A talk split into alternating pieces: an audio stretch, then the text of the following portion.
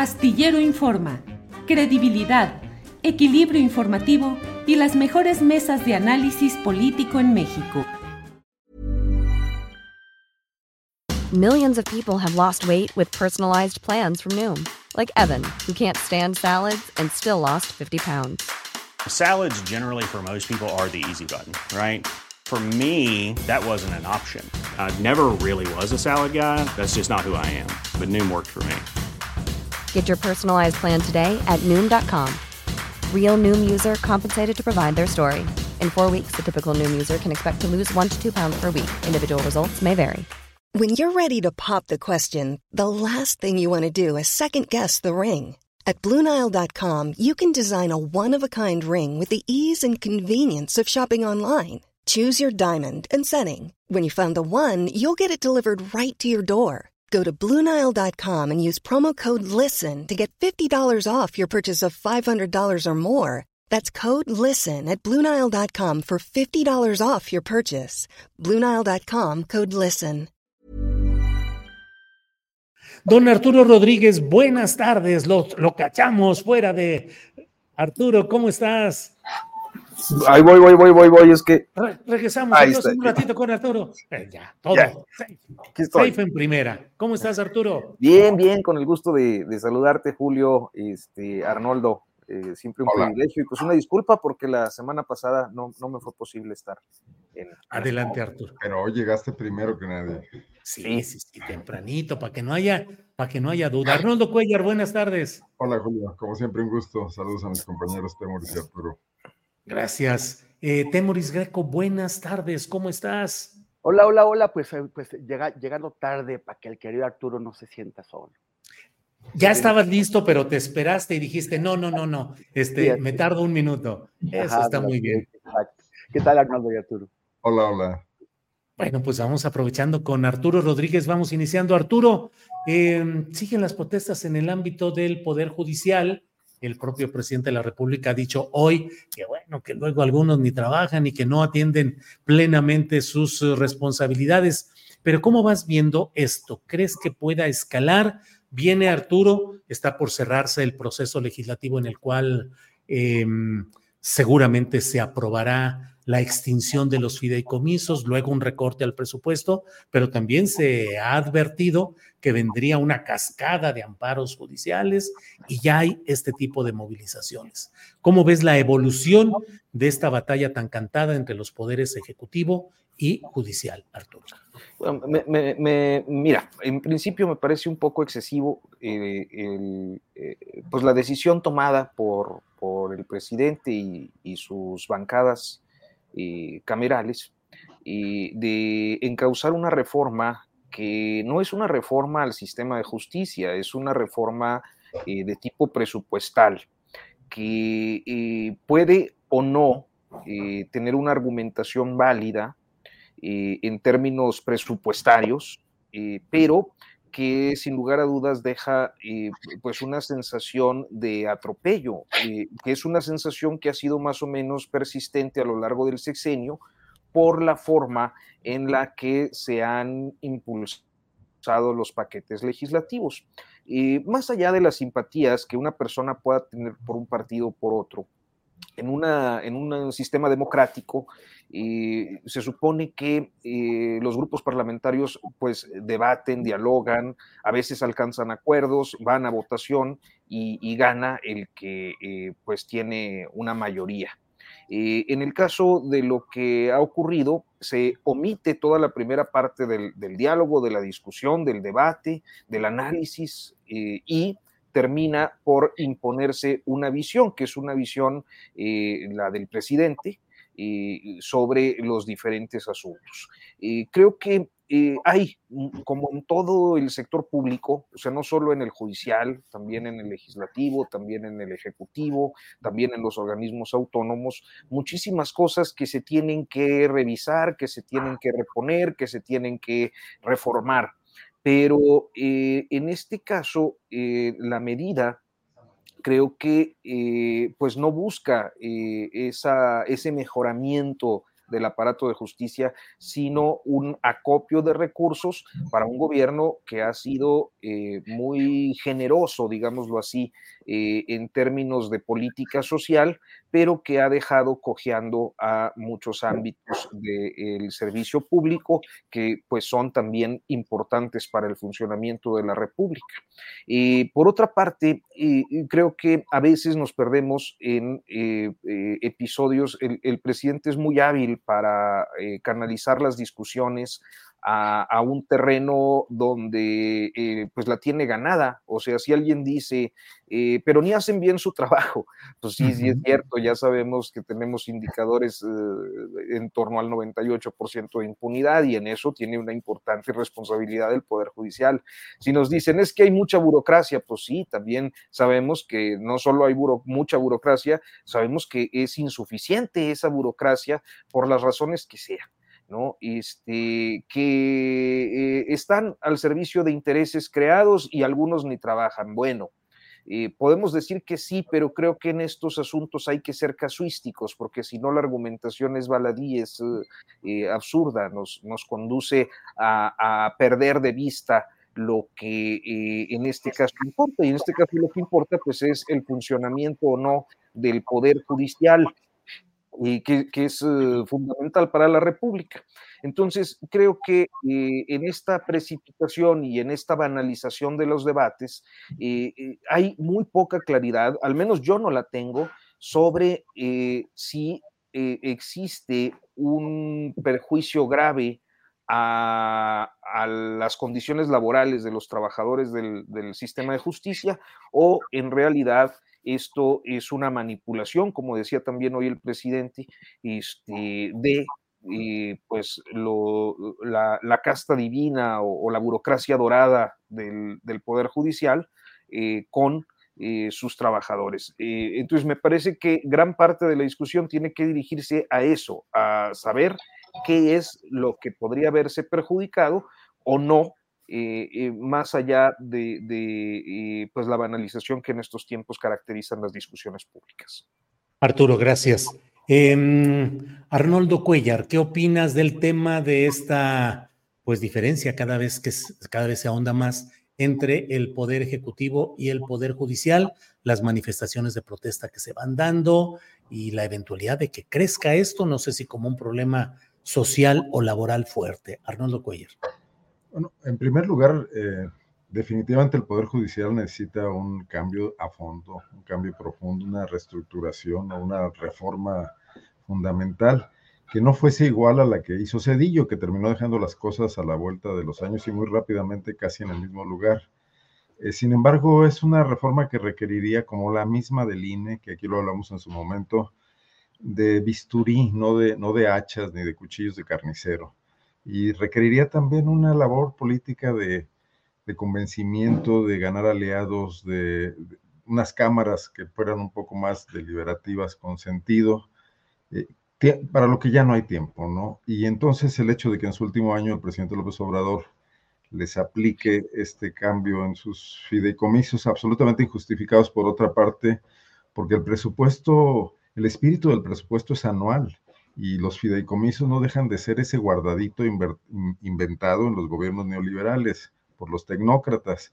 Eh, habría, por ejemplo, que pedirle al Poder Judicial que explique eh, para qué sirven esos fideicomisos, cuál es su programación en el tiempo, cómo surgen, quién, vota para, qué, qué, tipo de consejos de la judicatura fueron los que, los que aprobaron esto, qué tanto benefician a los trabajadores y qué tanto benefician a los magistrados, a los a los jueces eh, de postín, a los que son de los tribunales colegiados, etcétera, o a los ministros. Eh, es, es, un poder judicial opaco. Si han parado alguna vez en un estacionamiento del poder judicial en cualquier parte de este país, la cantidad de coches de lujo que se ven ahí, eh, solamente quizás en algunos clubes empresariales, ¿no? Camionetas Porsche, Land Rover, en las que llegan los, los jueces y los eh, integrantes de estos tribunales colegiados, ¿no? Eh, tienen grandes privilegios. Yo dudo mucho que a estas manifestaciones se vayan a sumar las masas y sí parecen manifestaciones organizadas ahora sí que desde la patronal, por sindicatos además que también eh, son poco combativos y se manejan mucho con los propios beneficios que tienen los altos burócratas del Poder Judicial. Sin embargo, no veo que vaya muy lejos este, este choque y creo que inmediatamente le dará elementos a, quienes se han atrincherado en la oposición a López Obrador y que además eh, ven en la Corte uno de, de sus aliados fundamentales y lo manejan como si fuera el Salvador de la República para volver a esa lógica de polarización, donde todos están en las mismas, ¿eh? donde todos queman piñatas absolutamente y nadie discute con argumentos. Entonces, reforma al Poder Judicial, sí, no de esta manera, no, no como decía Nietzsche, haciendo filosofía a martillazos, aquí haciendo política con el marro, ¿no? Bien, Arnoldo, gracias. Temoris, ¿qué opinas de este tema de las reformas al Poder Judicial, la extinción de fideicomisos, el recorte presupuestal? y la reforma judicial que propone el presidente López Obrador. Eh, lo que pasa es que me, dejó inquieto Arnoldo, que siendo de Guanajuato dijo que eh, haciendo política con el marro, pues sí, Arnoldo. Aguas, aguas, Arnoldo. Yo sé que te quieres lanzar por la grande, pero. Una guanajuatización involuntaria. Pues sí. este, Mira, ya, yo creo que Arturo y Arnoldo ya, ya fueron bastante claros. Eh, a mí lo que, lo que me preocupa es que se tomen decisiones que, pues, en el, en el margen o en el ámbito de la lucha político-electoral. El, el, eh, a que aquí haría falta un análisis técnico eh, independiente.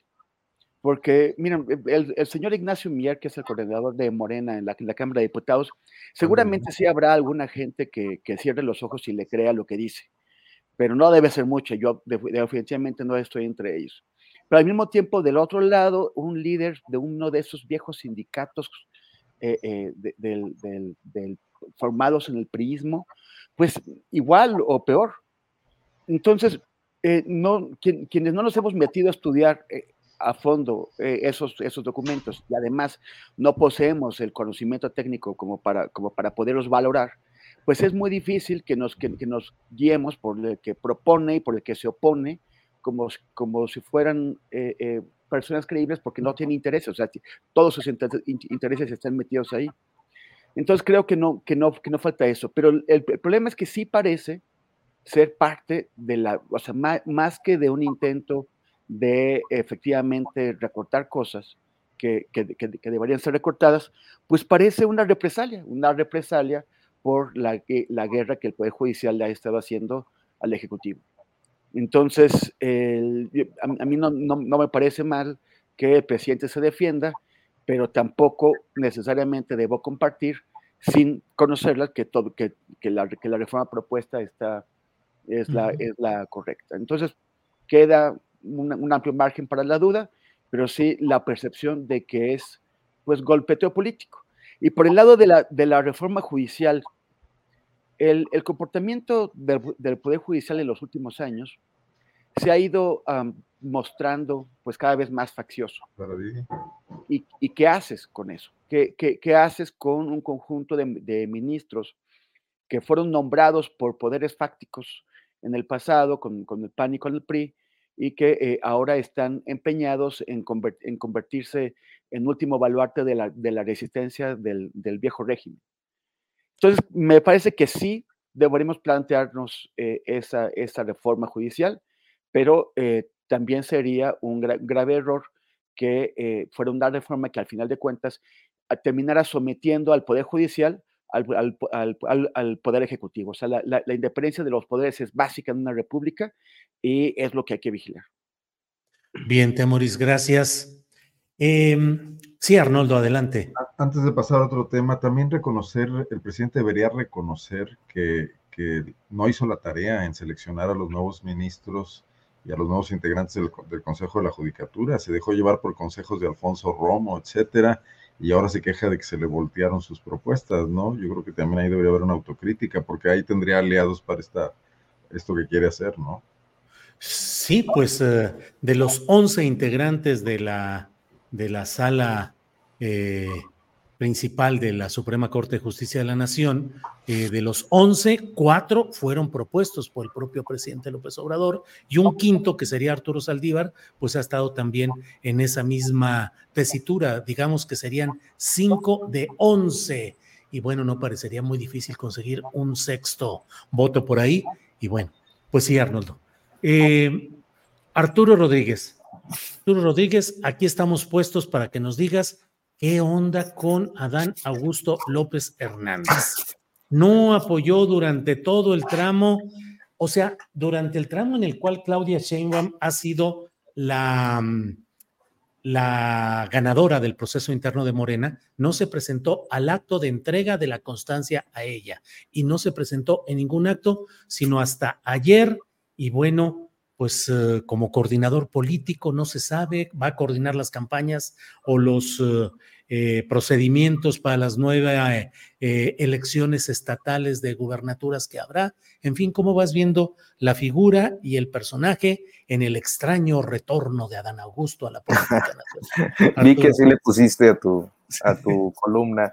Este, pues sí, mira, yo creo que el, caso de, Adán Augusto es un caso peculiar porque eh, me parece que hizo un trabajo, yo lo había comentado, territorial que ninguno de los otros aspirantes hizo.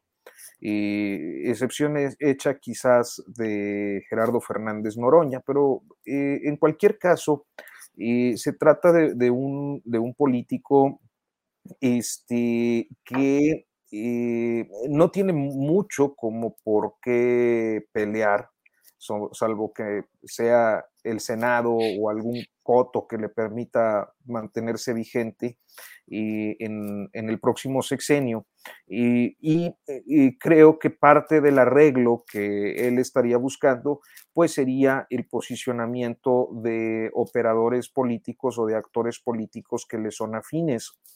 Mientras ese, ese arreglo eh, no se dé, eh, seguramente sus apariciones eh, podrán ser simbólicas, pero esporádicas, porque si algo nos queda claro hasta este momento es que eh, pues no se trata de alguien que goce de simpatías eh, en, el, en, el, bloque claudista y que aun cuando eh, pudiera estarse tratando de generar condiciones de unidad, pues tampoco es que Adán Augusto les represente tanto, ¿no? Como, como para estar llorando por su ausencia al rato nada más falta que salga como Xochitl a decir que este, se había retirado, pero para preparar la estrategia.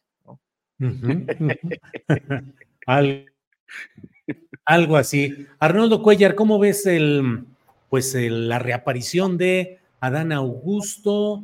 Eh, golpeadón políticamente, exceso en los gastos, en los espectaculares, un financista caído en un accidente eh, aéreo en Veracruz y otros incidentes incluso relacionados con lo personal. ¿Cómo lo has ido viendo, Arnoldo Cuellar? Eh, bueno, recordemos un poco que hasta antes de ser designado secretario de Gobernación, incluso siendo ya gobernador de Tabasco, Adán Augusto López Hernández no era una presencia importante en la cuarta transformación ni en la política nacional. Quizás en, la trayectoria personal de Andrés Manuel López Obrador, y, bueno, pues se habla mucho de que su padre fue sobre todo alguien que respaldó mucho al joven Andrés Manuel, ¿no? Eh, pero pues los tropezones que dio cuando tuvo esta oportunidad de participar, que desde siempre debió tomar conciencia de que para él era una coyuntura de crecimiento, pero que él no era el protagonista principal, que era una comparsa, que podía haber salido muy aplaudido si hubiera hecho bien su papel, y creo que terminó no haciéndolo, incluso... Eh, ¿Qué, en este plan que todos debemos imaginarnos y, construir creativamente nuestra subjetividad, porque esta política mexicana sigue siendo así de opacidades, de signos, de interpretaciones, pues Ana Angusto era el personaje que debía haberle levantado la mano a Claudia con plena legitimidad frente al previsible berrinche de, de Marcelo Ebrard. No fue así, hizo su propio berrinche, cuando había quedado en tercer lugar, cuando no tenía ninguna posibilidad, mostrando amateurismo político, pero eso pasa cuando elevas de pronto a políticos que no han tenido ese, ese, ese crecimiento paulatino, esos golpes que les enseñen y que los hagan ver. Bueno, pues además que forman parte de algo mucho más grande que ellos y que están ahí, no por ellos, sino porque hay quien los ha eh, colocado en una posición con una finalidad funcional. Entonces, pues yo creo que ya, se le pasó el berrinche, está viendo lo que viene. creo que la no aparición en Tabasco es lo que seguramente hizo que se diera lugar el evento de ayer, donde además estaba incluso en segunda fila, ¿no? Eh, pero no veo a un Adán Augusto como un político protagónico en los seis años que vienen. Bien, Arnoldo, gracias. Temoris Greco, ¿cómo vas viendo la evolución de la campaña de Claudia Sheinbaum? Ya no está Marcelo Ebrard, que sigue impugnando por la vía jurídica. Eh, Adán Augusto, desde mi punto de vista, le regateó presencia y apoyo explícito en este lapso importante y ahora regresa a la, a la escena Adán Augusto. Pero ¿cómo vas viendo la campaña de Claudia y la postura ahora del propio Adán Augusto con el referente de las elecciones en Tabasco, que es lo que pareciera que más le importa en este momento al exsecretario de Gobernación? Temoris. Pues mira, me, acuerdo cuando apareció de pronto, así que o sea, este, Andrés Manuel sacó un sombrero y lo, le, dio vuelta y agarró unas orejitas y, y apareció Adán Augusto ahí. O sea, no, tenía ningún conocimiento, o sea, eh, eh, eh, reconocimiento en el, en el país fuera de Tabasco. un hombre que, que, le debe su carrera al actual presidente y que por el otro lado, pues sin duda es muy leal al presidente, pero tampoco es un hombre de ideas, no es, no es un hombre de, que tenga una ideología que, que, es, que es de proyecto. En, al, al principio nos, nos sorprendió que eh, pues la operación política que Olga Sánchez Cordero no, no había hecho, de pronto eh, pareció o, sí empezó a hacerla Adán Augusto. Empezó a, hablar con gobernadores, con, con, dirigentes de la oposición, que además eh, al principio pues mostraban buenas opiniones sobre la gestión que estaba haciendo Adán, Adán Augusto. Pero entonces el presidente lo eh, mencionó entre los posibles, entre los, los, asesores probables, entre sus corcholatas, y ahí cambió Adán, Adán Augusto, como que de pronto, yo no sé si alguna vez tuvo esa aspiración, pero de, de pronto se sintió en posibilidades de llegar eh, de manera, con ese enroque inesperado a la presidencia de la República y, y, empezó a comportarse de una manera muy distinta. Dejó esa operación política que le estaban agradeciendo y se convirtió y se corchelatizó, como les pasó a todos. Entonces, y, pero fuera, fuera de eso, ¿qué, ¿qué, qué, es? O sea, es un señor, es un político eh, de la vieja cultura política, de la, de la cultura política priista. Es, es, un político que representa uh, pues su, su, su, gente, pues eso, son chambistas. Esto lo, lo, lo, vemos, por ejemplo, con mucha claridad en el equipo que eh, Adán Augusto colocó para reemplazar la, a, a, la vieja fiscalía de Ayotzinapa. Eh, colocó a un equipo de personas encabezada por un tabasqueño que llenó la, la Fiscalía Especial de, de, de, Tabasqueño, corriendo al equipo anterior, y que básicamente se dedican a hablar de comida y, y, a, y a, y a patear el, el, el, bote sin estudiar el caso más importante que, que, hay, que hay en México, como para, como para, al, menos para que pareciera que sí quieren eh, llegar a algún, algún punto con él. Entonces, eh, eh, este es el, el, el, el, esquema que yo veo de trabajo de, de, Adán Augusto, y pues a mí me parece que, que, bueno, que en el viejo PRI está muy bien, pero en un proyecto de, de transformación social y política, pues no, no, le, no, le, veo lugar. Y en cuanto a la campaña de, de Claudia, pues creo que ha estado bastante... independientemente de las distintas actividades que, está haciendo, también ha tenido que poner atención al proceso sucesorio en los estados y particularmente en la Ciudad de México, donde eh, si es cierto lo que, lo que se rumora, pues habría tomado una decisión que eh, está siendo muy cuestionada y que, y que, o sea, está teniendo una, una, una contestación importante porque parece que es un, um, un alejamiento de la, de, la, de la ruta marcada por el proyecto.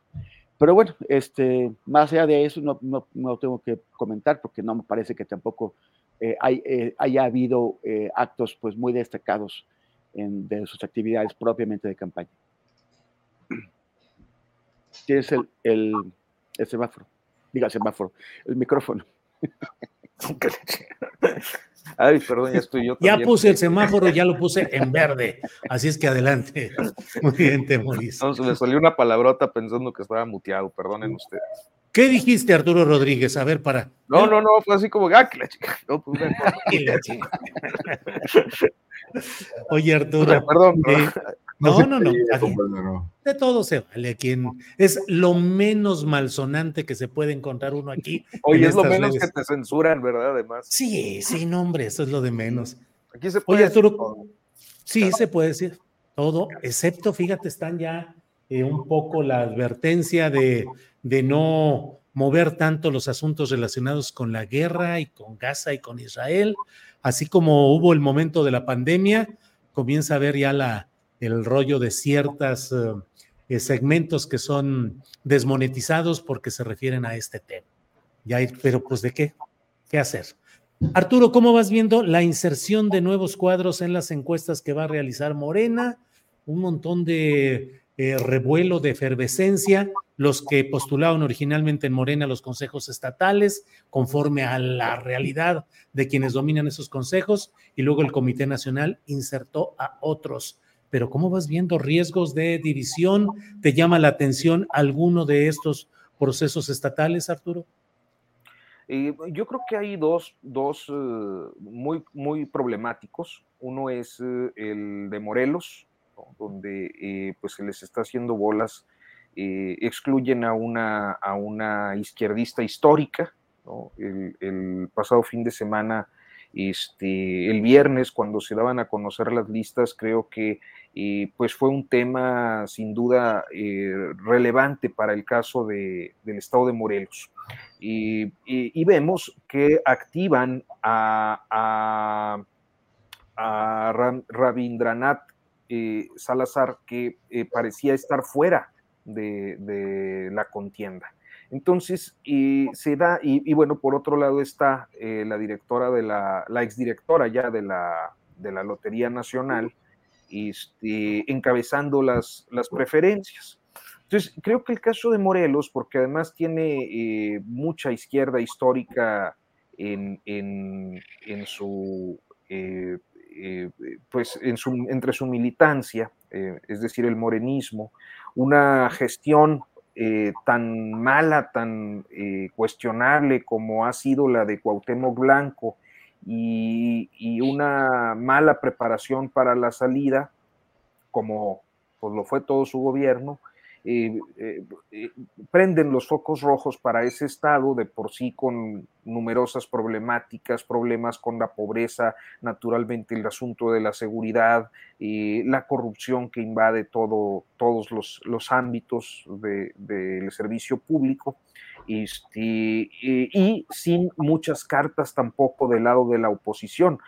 a mí me parece particularmente llamativo porque eh, estaríamos hablando de un Estado que se queda sin opciones y que, y que nos deja pues en una, en una posición eh, muy, muy deplorable eh, para los electores, para los ciudadanos de ese Estado. Eh, el caso de la excluida es la senadora Lucy Mesa, que también ya había por ahí eh, posiciones de que pudiera estarse integrando a, la coalición PRI-PAN-PRD, pero pues quién sabe si con suficiente competitividad. Entonces, Morelos está fundido, Morelos está, está fregado. El caso de Puebla, pues ya eh, es eh, claro desde hace años eh, el conflicto faccioso que tienen, pues que Alejandro Armenta, que el senador Nacho Mier, que otros políticos ahí locales que a diferencia de lo, de lo que ocurre en el caso de Morelos, pues no vienen necesariamente de una izquierda histórica, son perfiles más eh, próximos al PRI e inclusive eh, sus grupos políticos son muy próximos a, los exgobernadores, el, el llamado, eh, se le quedó el gober precioso, yo creo que ya nadie se acuerda de, su nombre, ¿no? Mario Marín. De Mario Marín, el, Mario precioso. Este, y de el fallecido Moreno Valle. Este, entonces creo que esos dos estados en particular, eh, el caso de la Ciudad de México me, parece que tiene otras características porque al último, al menos la percepción que yo tengo hasta este momento es que quede quien quede, y si en este caso es Omar García Harfuch, este, como parecen indicar los estudios de opinión, el López Obradorismo duro y las izquierdas históricas se van a alinear porque del otro lado, pues parece que la carta fuerte es Margarita Zavala, que parece, yo no quiero hacer una expresión chistosa al respecto porque me van a decir que soy un misógino y, que violento, violento político de género. De, género, solo diré que eh, sus expresiones recientes parecen eh, eh, ser poco, con, poco coherentes y ya. Qué elegante eres, Arturo Rodríguez, la verdad, poco coherentes. Hasta pues es te envidiaría. Sí, oye, es que luego me dicen cosas, pero Fíjate, yo pensando en alguien así, eh, por decir, en otra persona, ¿verdad? Que estuviera hablando así, yo pensaba que yo hubiera pensado que sí andaba en tachas o en algo. Así es. peor que Felipe Calderón cuando se entequilaba en Los Pinos. Sí, pero. Sí, porque mm, Calderón, bueno, bueno, a ver, Arnoldo Cuellar, ¿cómo ves eh, los procesos internos de Morena? ¿Cuál te llama la atención? Y Ciudad de México. Primero quiero que, que, aprecies mi gesto de que pedí permiso para interrumpir hace rato. Levanté la mano. Cada vez está marca un progreso en esta mesa.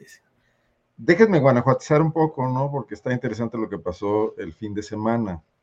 Eh, a los cuatro aspirantes que fueron decididos por el Consejo Político Estatal de Morena que son Ricardo Sheffield, Ernesto Prieto, Antares Vázquez y Alma Alcaraz.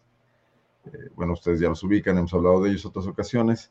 Eh, el, el CEN de Morena o la Comisión Nacional de Elecciones, no sé qué órgano, se me pierde un poco ahí en la burocracia morenista, eh, hizo aparecer en la lista del pasado viernes a Héctor Tejada Char, el dirigente nacional de, la Canaco. Ey, ey, ey, claro. Que es leonés. Y los leoneses han ejercido una cierta hegemonía en Concanaco a lo largo de los años. No son pocos los presidentes de esa organización en Guanajuato. Uno muy, muy señero es Hugo Villalobos González, que además fue el presidente del primer instituto electoral del estado de Guanajuato después de la concertación de, de Carlos Salinas. Fue el que eh, supervisó, digo, arbitró, mejor dicho, la elección en la que Vicente Fox finalmente ganó una elección extraordinaria. El PAN puso como condición no ir nunca a elecciones y seguían las viejas prácticas de las comisiones estatales electorales e incluso antes que el IFE en Guanajuato surgió esta, este instituto electoral estatal que presidió Hugo Villalobos, que hoy, por cierto, es el coordinador de Xochil Gálvez en Guanajuato del Frente Amplio por México, de la parte que se autodenomina sociedad civil y que está sentada negociando con los partidos políticos, ¿no?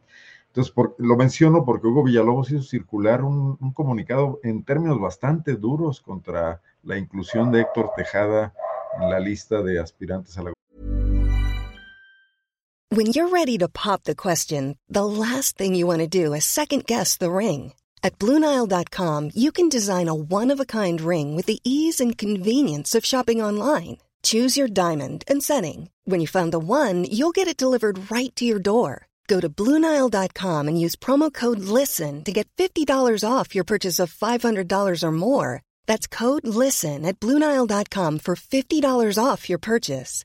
Bluenile.com code LISTEN. Hey, it's Ryan Reynolds, and I'm here with Keith, co star of my upcoming film, If, only in theaters, May 17th. Do you want to tell people the big news? All right, I'll do it. Sign up now and you'll get unlimited for $15 a month in six months of Paramount Plus Essential Plan on us. Mintmobile.com slash switch. Upfront payment of $45 equivalent to $15 per month. Unlimited over 40 gigabytes per month. Face lower speeds. Videos at 480p. Active Mint customers by 531.24 get six months of Paramount Plus Essential Plan. Auto renews after six months. Offer ends May 31st, 2024. Separate Paramount Plus registration required. Terms and conditions apply if rated PG. Gubernatura de Guanajuato por, la, por Morena. Reclamándole que era un presidente en funciones, que se debía a sus agremiados, que a estas alturas, el, domingo eh, por la mañana, Héctor Tejada no había dicho esta boca es mía, en la 4T no sabía nada, aquí estaban muy sorprendidos los otros precandidatos de su incorporación, lo veían como un caballo negro muy, muy fuerte, pero el domingo en la noche ya circuló un desmentido de, la firmado por institucionalmente por Concanaco de que el señor declinaba, no aspiraba y que pedía que lo borraran de la lista. pero fue un pequeño temblor aquí en Guanajuato. pero ¿quién lo incluiría y por qué? No, no, es posible que eso no se haya hecho sin el conocimiento de Mario Delgado y de Claudia Sheinbaum, ¿no? Y además sin que le hayan pedido su anuencia, no, no creo que sea ah, respetuoso. Además, ayer estuvo eh, Claudia en un evento de, de, Concanaco, de cámaras de comercio, creo que internacional, donde se tomó fotografías con este personaje eh, y dio un discurso. Fue un evento donde ella dio un discurso ayer como, como encargada de etcétera, etcétera, los comités de defensa de la 4T. Entonces, buenas relaciones hay. Eh, pero eso ocurrió aquí, sí generó algunas inquietudes. Ya regresó toda la calma, quedan nada más cuatro aspirantes, los cuatro desde un principio y eh, todo depende del género, de esta ecuación complicada de los nueve estados y la posibilidad de que sean cinco mujeres o cuatro mujeres que Morena está peleando, porque eh, está muy claro que Ricardo Sheffield eh, adelanta considerablemente a, Ernesto Prieto y que Antares lo hace con Alma Alcaraz, ¿no? Entonces todo está a la, a la espera de que se defina esta cuestión. Sheffield sería un candidato que le daría más batalla al PAN porque los conoce de dentro, porque se especializa ahora en en cooptar panistas en cuanto se genera la primera inconformidad interna, que va a haber muchas inconformidades dentro del panismo de Guanajuato, en el reparto de alcaldías y de diputaciones, etcétera. Y pido la palabra, pido la oportunidad. Este, oye, Arnoldo, entonces quedó en una tentativa de concanaquetización de Morena y la 4T. Eh, en el territorio por excelencia donde eso puede ocurrir, que es el Guanajuato cristero y derechoso, ¿no? Perdón, ahora sí. Adelante, Arnoldo. No, bueno, pues eso es lo que hace Guanajuato. De la Ciudad de México, eh, bueno, pues estoy, estoy muy alejado, aunque este fin de semana nos vamos a ver por allá de los pormenores que ustedes tienen muy claros de lo que está ocurriendo, pero yo sí veo un pragmatismo eh, absoluto y total de querer ganar la ciudad como del lugar con un candidato que, que, está, que retrata bien para, para el, digamos, el público refractario de la cuarta transformación, sin pensar en la posibilidad de que eso provoque un cortocircuito en el, en el morenismo duro que fue el que sacó adelante las alcaldías que se ganaron en el 2021, ¿no? Entonces la apuesta es fuerte, a ver qué pasa. Bien, Arnoldo. Temoris, de la, de la tentativa de concanaquetización, concanaquet, concanacada, bueno, eso, en Guanajuato, eh, con el dirigente, eh, pasamos a, la batmanización de la política 4T en la Ciudad de México, pero en general de los procesos internos de Morena, ¿cuál te llama la atención? Y particularmente el de la Ciudad de México, ¿cómo lo vas viendo? Temoris. Mira, tengo que admitir que no les he prestado atención, Julio. Como, como sabes, he estado clavadísimo. Es que no sé si hay algún problema con la monetización de YouTube si menciono eh, el lugar al que nos referimos? No, no, no, no, no, adelante. No, ah, no, no, Acaba de pasar una tragedia ahí terrible. Sí, sí, sí, no, no, no, adelante, pues digo. No, hay que decir. Sí, bueno, bueno, está, está, o sea, este estado súper atento a lo que está pasando allá, preparando el viaje. Entonces, eh, pero lo que, lo que sí me llamó la atención fue que, bueno, finalmente el, INE confirmó su decisión de que, eh, de, que de, las nueve candidaturas, ocho a gubernaturas y una a, la, a la, jefatura de, de gobierno, eh, cinco sean para, para, mujeres. Esto parecería eh, reforzar la posibilidad de que, eh, de que Ciudad de México cayera entre las cinco que se asignan a mujeres, y eso, con beneficio para Clara Brugada, pero, pero por otro lado también hay otro principio que en, el, que también insistió el, el, INE, que es el de alternancia de género. O sea, si, si en, en, esta, si en la anterior fue eh, eh, hombre, pues entonces ahora tiene que ser mujer o, viceversa. Y la anterior en Ciudad de México, pues fue Claudia. Entonces, esto vendría a, pues, a, apoyar las aspiraciones del, señor Harfush. Em, eh, pero, pero bueno, es que finalmente en, los, en, la, en la, trampa, no, en la ley está la trampa, ¿no? El que hace la ley hace la trampa los partidos políticos que hicieron las, las leyes electorales en México, pues no se han caracterizado por cumplirlas en este proceso, más, más bien se, han dedicado todos alegremente a, saltársela, con excepción de MC. Y eh, entonces, quién sabe si, eh, o sea, bueno, eh, seguramente vamos a ver impugnaciones, los partidos van a impugnar la, decisión del INE y a, ver en qué, en qué termina este cuento. Bien, gracias, Temoris Greco. Arturo, por aquí alguien nos dice, ya se me perdió por aquí el, la, el comentario, pero dice, ¿no será que están en realidad limpiando la imagen de García Harfush para que así llegue a la Secretaría Federal de Seguridad Pública? ¿Qué opinas, Arturo Rodríguez? Pues me, me parecería muy, muy retorcido, muy, muy, este, como dicen allá en la laguna, tu tierra, muy reburujado, porque al último, este, no me parece que la imagen de García Harfush, eh, o sea, hablando de imagen, tenga que limpiarse, porque a final de cuentas lo que vemos es eh, que hay mucha gente que tiene simpatías por él, eh, sin considerar antecedentes ni nada, nomás así, ¿no? Este, y que para ser secretario de seguridad, pues tampoco es que necesite simpatías, pues quien es presidente, presidenta, este, lo pone ya, ¿no? Entonces, este, me parece que sería un, escenario muy, muy, demasiado complejo para nada, ¿no? Yo creo que hay una intención real de, él y, posiblemente, yo creo que de la jefa de gobierno, de, perdón, de la, ¿cómo se llama ahora? Coordinadora Coordinadora para la defensa, sí. De defensa de la cuarta transformación. este, y nada más, creo que eso es lo que pensaría respecto a, al asunto.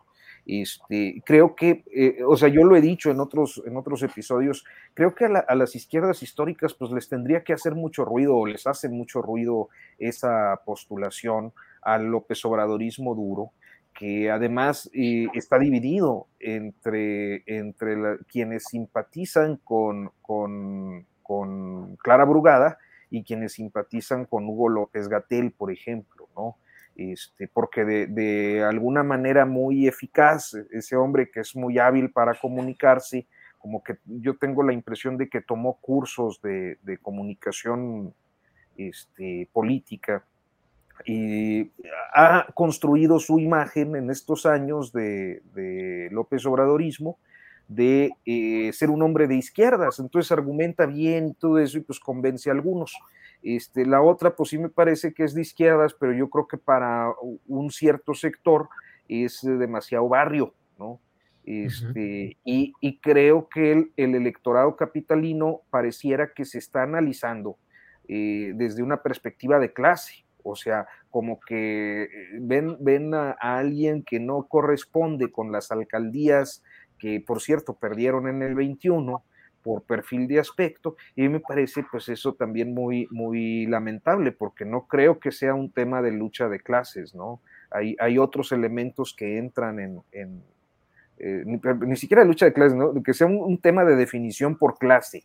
Me parece que entran en, la ecuación muchos elementos para que una persona tenga simpatías o no por un candidato. Pues el caso de García Harfuch, como en su tiempo lo fue con Peña Nieto, pues para muchas personas, porque así es también la politización de mucha gente, ¿no? Pues porque está guapo y esas cosas, cosas que dicen, ¿no? Este, eh, por las que alguien define su voto. O sea, también a veces le damos como mucho, eh, y, López Obrador ha dicho, ha contribuido mucho a eso, diciendo que ahora la gente está, no es cierto, no está despierta, hombre, no andarían votando por el más guapo, la más fea, o el gordo, o el ni, por el futbolista. Pero pues a él le gusta y le, sale, ¿no? Le sale bien para su discurso. Este, entonces, eso, eso es lo que creo, que García Harfuch eh, eh, auténticamente tiene posibilidades, que trae permiso de Claudia Sheinbaum, este, y que a muchos no les va a gustar pero que, insisto, aunque no les guste, se van a alinear porque no hay de otra. Eso es lo que creo. Muy bien. Em, Arnoldo, déjame ver si Arturo Santillán tiene ya listo un videíto muy pequeño, pero que nos muestra cómo va el tiro de en el Poder Judicial, de cómo destinan el dinero y para qué. Hoy hubo este escenario. Déjeme ver Arturo, adelante, por favor. Quería eh, preguntarle a la representación del Consejo de la Judicatura Federal, bienvenida doctora, eh, eh, sobre la partida 221.05, productos alimenticios para personas servidoras públicas superiores del Consejo de la Judicatura Federal, donde están solicitando un monto de 386.3 millones de pesos. quiénes son esas personas servidoras públicas superiores, cuántas son, qué categorías tienen, eh, para saber a cuántas personas beneficiarían en cuanto a alimentación estos 386.3 millones de pesos. Reitero que están destinados a personas públicas eh, superiores. Eh, bueno, pues no sé, ya, me puso una tarjetita de... No contestó los alimentos. ¿Perdón? No respondió sobre los alimentos. Ah, perdón. Perdón. ¿Podría, presidente, hablar? Aquí la tengo, pero... Sí, son, son cuatro cuestionamientos. Creo que vale mucho la pena que pueda ser, eh, que ocupe el tiempo que ocupe. Muchas gracias, se lo agradezco. Efectivamente es una partida presupuestaria, como ustedes conocen, para todos los ejecutores de, de gasto pues las partidas se encuentran en el clasificador. Esta es una partida que se utiliza fundamentalmente para em, apoyar las funciones que tienen diversos servidores públicos, fundamentalmente en el Consejo de la Judicatura Federal. Y actualmente quienes hacen uso o pueden acceder, porque como señalaba, nosotros lo que tenemos que hacer es prever los recursos para apoyar o para cumplir con las obligaciones que se tienen. No significa que todos la utilicen ni que todos los utilicen al 100%. Actualmente son 1.767 personas quienes pueden acceder a, esta, a los recursos que están previstos en esta partida. Muchas gracias.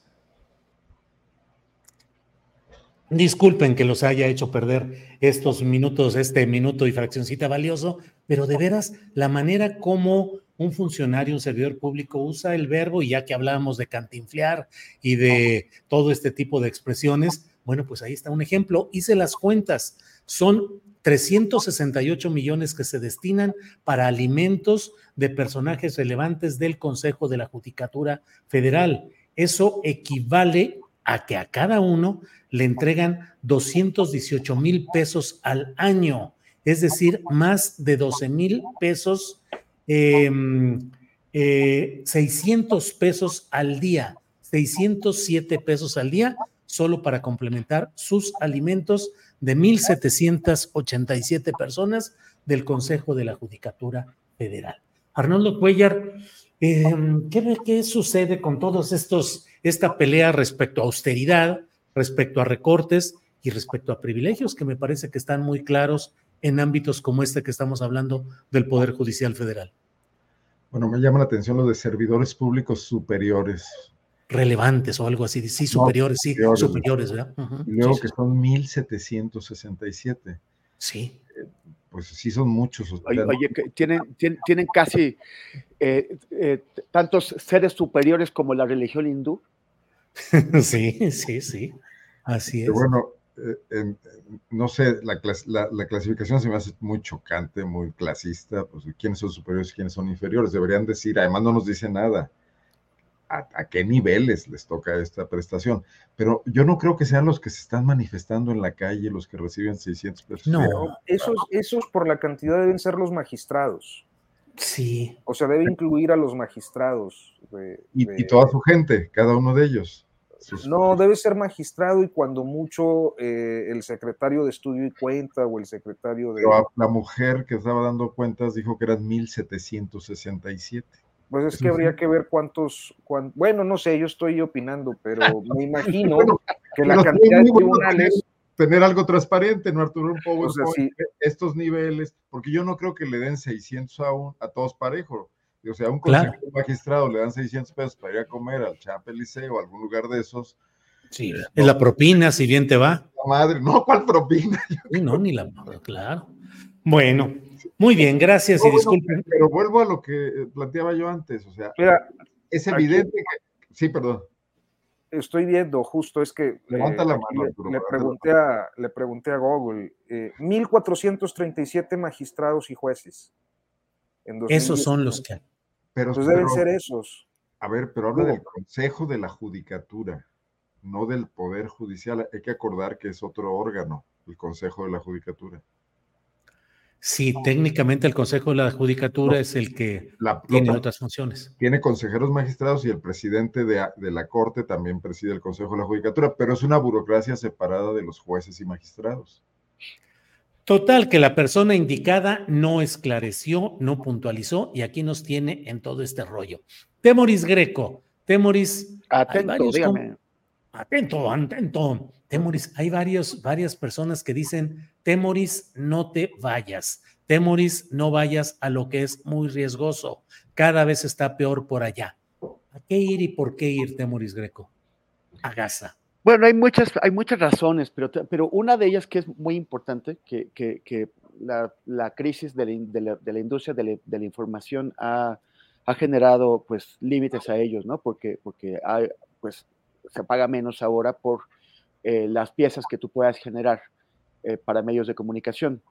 Pero eh, yo, a mí me parece que es muy importante que la narrativa del mundo la hagamos nosotros mismos. O sea, siempre los, los grandes medios de comunicación, los que envían gente a todos lados y nos, y nos informan qué es lo que pasa, pues son de Estados Unidos, de Gran Bretaña, de, Alemania, de, Francia. Y a través de, ellos, de sus narrativas, de su forma de ver el mundo, de, cosas que les están contando no a nosotros, sino a sus propias audiencias. O sea, los ingleses están pensando en los intereses, en los valores, en los, marcos de referencia de los, de los ingleses cuando les cuentan el mundo. Y lo mismo los, los demás. Entonces, ellos nos cuentan el mundo y nosotros lo, lo entendemos a través de ellos. En los últimos años, eh, que ya en este siglo, eh, que mm, viajé muchísimo, y me tocó ver una nueva camada de reporteros de, nuevos países, ¿no? Ya te encontrabas eh, de, India, de Turquía, de China, de Pakistán, de Brasil, de Argentina y algunos mexicanos que andábamos ahí colados también. Y estábamos contando los sucesos, los eventos del mundo para la pensando en nuestros propios marcos referenciales, en, los intereses, yo pensando en los intereses de la, gente de habla española, de, de, los latinoamericanos, de los mexicanos. Y los, pues, los, chinos pues estaban pensando en los intereses y en los marcos de referencia de los, de los chinos. O sea, ¿cómo, cómo podemos intentar eh, independizarnos culturalmente, independizarnos de esos criterios y nuestras perspectivas, si seguimos enterándonos del mundo de acuerdo a como nos lo cuenta la CNN o la BBC o, incluso Al Jazeera, que son otros, ¿no? Entonces, eso es, esa es una cosa que, me parece eh, en general muy importante. Y en particular para este caso, porque estos medios em, hegemónicos que nos están informando, el, han, han, mostrado, o sea, el, de, de, manera automática, asumieron una postura que es la de uno de los actores, preocupándose por los golpes y las heridas y los abusos que había sufrido ese actor, pero despreocupándose por lo que estaba pasando del lado contrario y culpando en general. Por ejemplo, eh, eh, he querido y he hecho un gran esfuerzo en, particular por tratar de explicar que jamás no es el pueblo palestino y jamás no es el, el, el, movimiento de liberación nacional de Palestina, es enemigo del movimiento de liberación de Palestina, y que, pero, que el ejército de, de, Israel no está castigando jamás, está castigando a todos los palestinos. La gente que no puede entender la diferencia entre los palestinos y su movimiento de liberación y jamás puede pensar que, que, bueno, que, jamás efectivamente representa a los palestinos y que por lo tanto son los palestinos los que tienen que pagar por lo que sus dirigentes, sus representantes han, han decidido. O sea, este tipo de, de, cosas también es importante contarlas para hacer, para, para, para saltar esa mediación que hacen eh, las organizaciones internacionales de los países eh, dominantes en Occidente, de las potencias, y entenderlo también desde otro punto de vista. A mí me parece que, que, para, para, México siempre ha sido eh, importante lo que, lo que ocurre en, en, el conflicto entre palestinos e israelíes.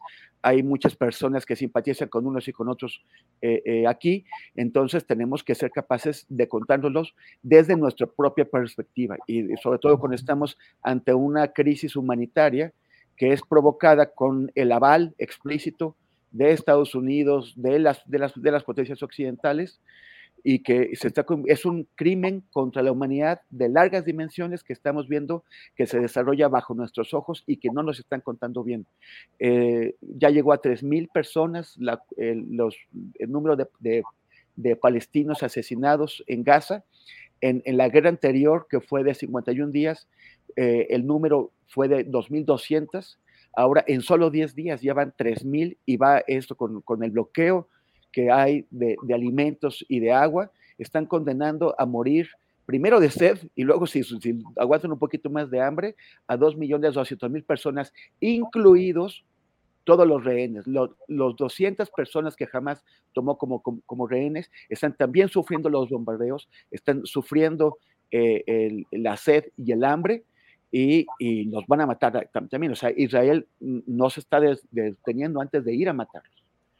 Y, y eso incluye a, a, dos personas mexicanas eh, que, que, que, son rehenes y a una heroica médica que, eh, que estaba en Gaza, bueno, que, que, sigue en Gaza haciendo este esfuerzo supremo por ayudar a la gente, por salvar a la gente, mientras eh, gran parte del mundo están de acuerdo en que masacren a toda esta cantidad de personas. Bien, gracias, Temoris. Bueno, pues vamos ya en la parte final del programa, así es que Arturo Rodríguez, es el momento del postrecito. Lo que tú digas, por favor, Arturo Rodríguez. Oye, nomás para aclarar, cuando dije que Clara Brugada era más de barrio, no lo decía peyorativamente. Al contrario, pues yo soy de barrio, hombre, pues ni modo que, que muy fifi. Pues no. Entonces, para aclarar eso. Este, dos, eh, eh, puede ser que me, vea como uno, porque vi muchos, de que es su lógica priista y no sé qué. Eh, sí, pero así funcionan, o sea, todos, ¿no? Ganó Claudia y todos, o sea, yo no vi a nadie, ninguna decisión de, pues, ah, es la unidad y ahí va la unidad y listo, ¿no? si alguien grita, pues, no pasa nada. Este, y tres, quiero referirme al episodio de Los Progres Buena Ondita, este, muy brevemente, nada más para, lo hice en mi columna el sábado, eh, lo hago hoy aquí, Julio, eh, pues e, expresarte mi incomodidad con este tipo de expresiones y, y mi reconocimiento siempre a tu trabajo profesional eh, definido, transparente, como un hombre y un periodista de izquierda que eres. Y, este, y solo eso, quería decirlo también decirle a Temoris que pues eh, mucho éxito, yo creo que tiene mucha razón. Hace unas semanas preguntaba en Twitter cómo se informan y bueno, pues las respuestas fueron poco, poco, eh, un poco y un mucho, mejor dicho, eh, pues en esta idea de lo que decía Temoris, que se informan pues a través de, de, la, las agencias o de los servicios de prensa internacional o bien de youtubers, ¿no? De, de analistas. Este, la versión vernácula de eso, pues es aquí el, el señor Jalife, que creo que es la peor versión que alguien puede consultar para entender Medio Oriente. Este, pero bueno, eh, dicho eso, nada más quiero uh, rápido eh, decirles que el, el, día de hoy a las 7 de la tarde presentamos el documental Puente Moreno, un crimen echeverrista, sin lugar a dudas, que creo que le va a gustar a mucha gente. Eh, es la dirección de Arturo Santillán, un servidor como productor, va a ser en el foro este, Violeta Parra. Y si nos deja Julio, pues hasta podemos un, un teaser, un clipcito aquí. Claro, si ya lo tenemos ahí de volada, lo ponemos con mucho gusto. Este, ahí debe estar ya. Fue en un segundo. O sea, para cuando reaccionas ya estábamos volteados.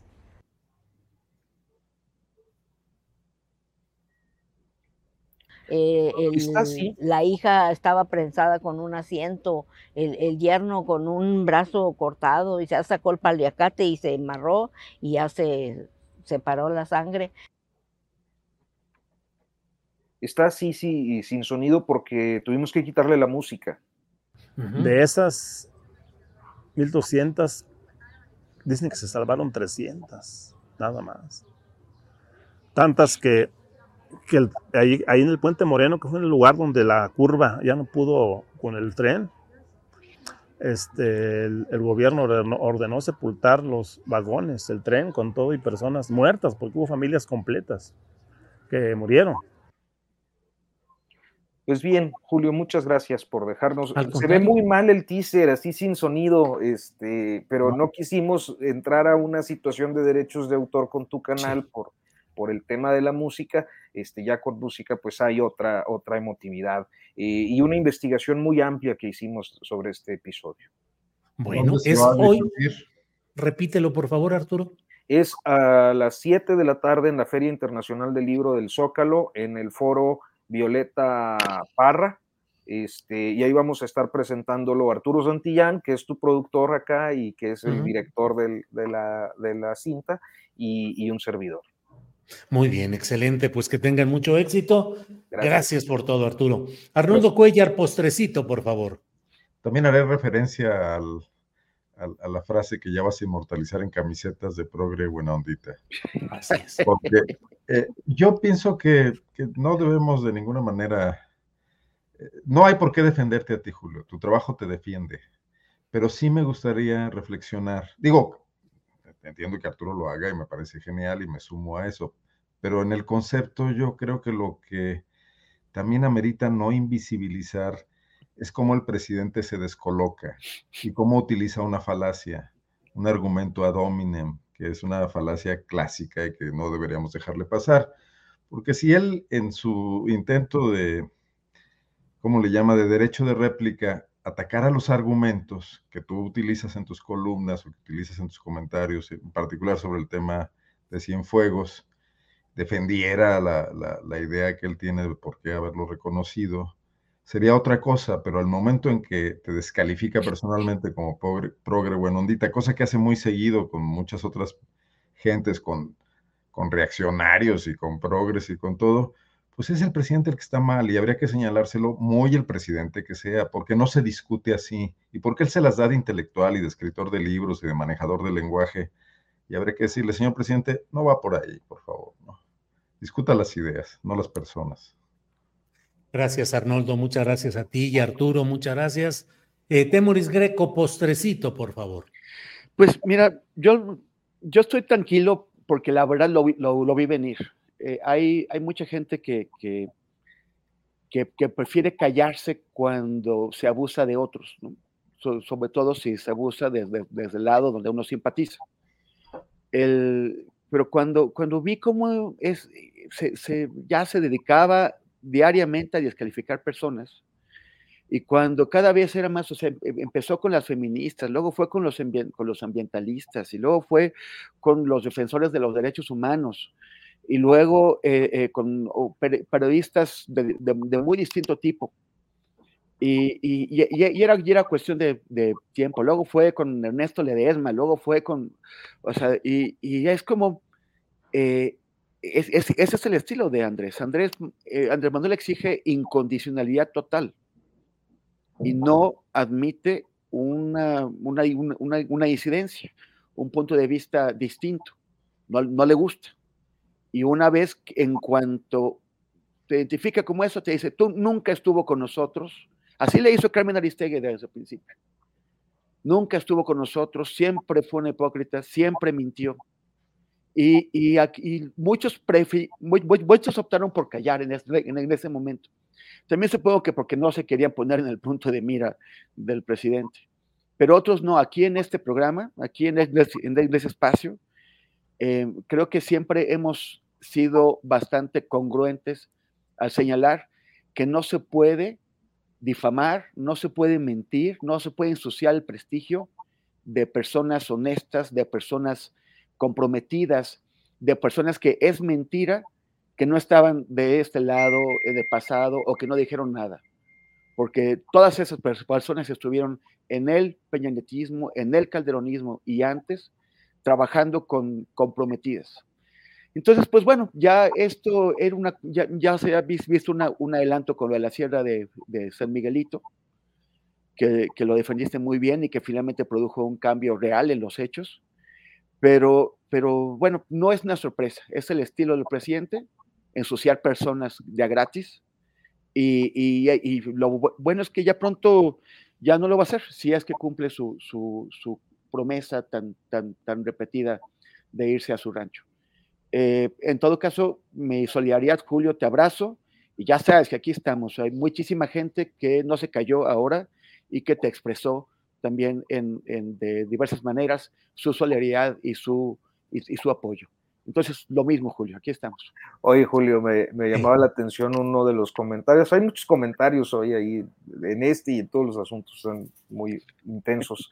Pero había uno que me, eh, alguien que el nombre nomás se me quedó, Oli, que este, decía, eh, el presidente te dice progre buena ondita y, y Marco Levario, este, pues lo contrario, ¿no? o sea, como un, pagado del presidente, es, este fenómeno hoy de, cómo le resulta pues a veces difícil a, los extremos eh, localizar a quienes no estamos del todo en un solo lado o no estamos. Pero ya también hay los reaccionarios buena ondita, que Sí. son los Ah, que, salieron a adiós. los que salieron a decirle al presidente, se lo dijimos desde un principio, el ejército era inocente, ¿no? Claro. Qué bueno que coincide con, con- con la conclusión de Murillo Bueno, Cano, ¿no? Bueno, fue, fue como tan, tan frustrante como cuando salieron todos los, los defensores de la, de la mentira histórica de Yotzinapa a, de- a de- a decir, pues el presidente está diciendo lo que siempre dijimos. Esos son los reaccionarios buena ondita. Sí, esos son los buena ondita. Bueno, pues nos vemos, nos vemos el próximo eh, martes para seguir con esta mesa de periodismo y quienes puedan estar el domingo próximo en el Zócalo, en la Feria Internacional del Libro, ahí nos vemos. Temoris, si no estás para esa- ese día, ya sabe nuestro cariño, nuestro abrazo, nuestro mejor pensamiento y que te vaya muy bien en esta tarea periodística. Arturo Arnoldo, gracias. Gracias. Temoris, gracias y nos vemos pronto. Muchas gracias y nos vemos. Moris, mucho cuidado. Hasta pronto. Sin Ya estoy haciendo mis ejercicios para agacharme. sí. Bueno, órale, ahí estamos. Hasta pronto, gracias.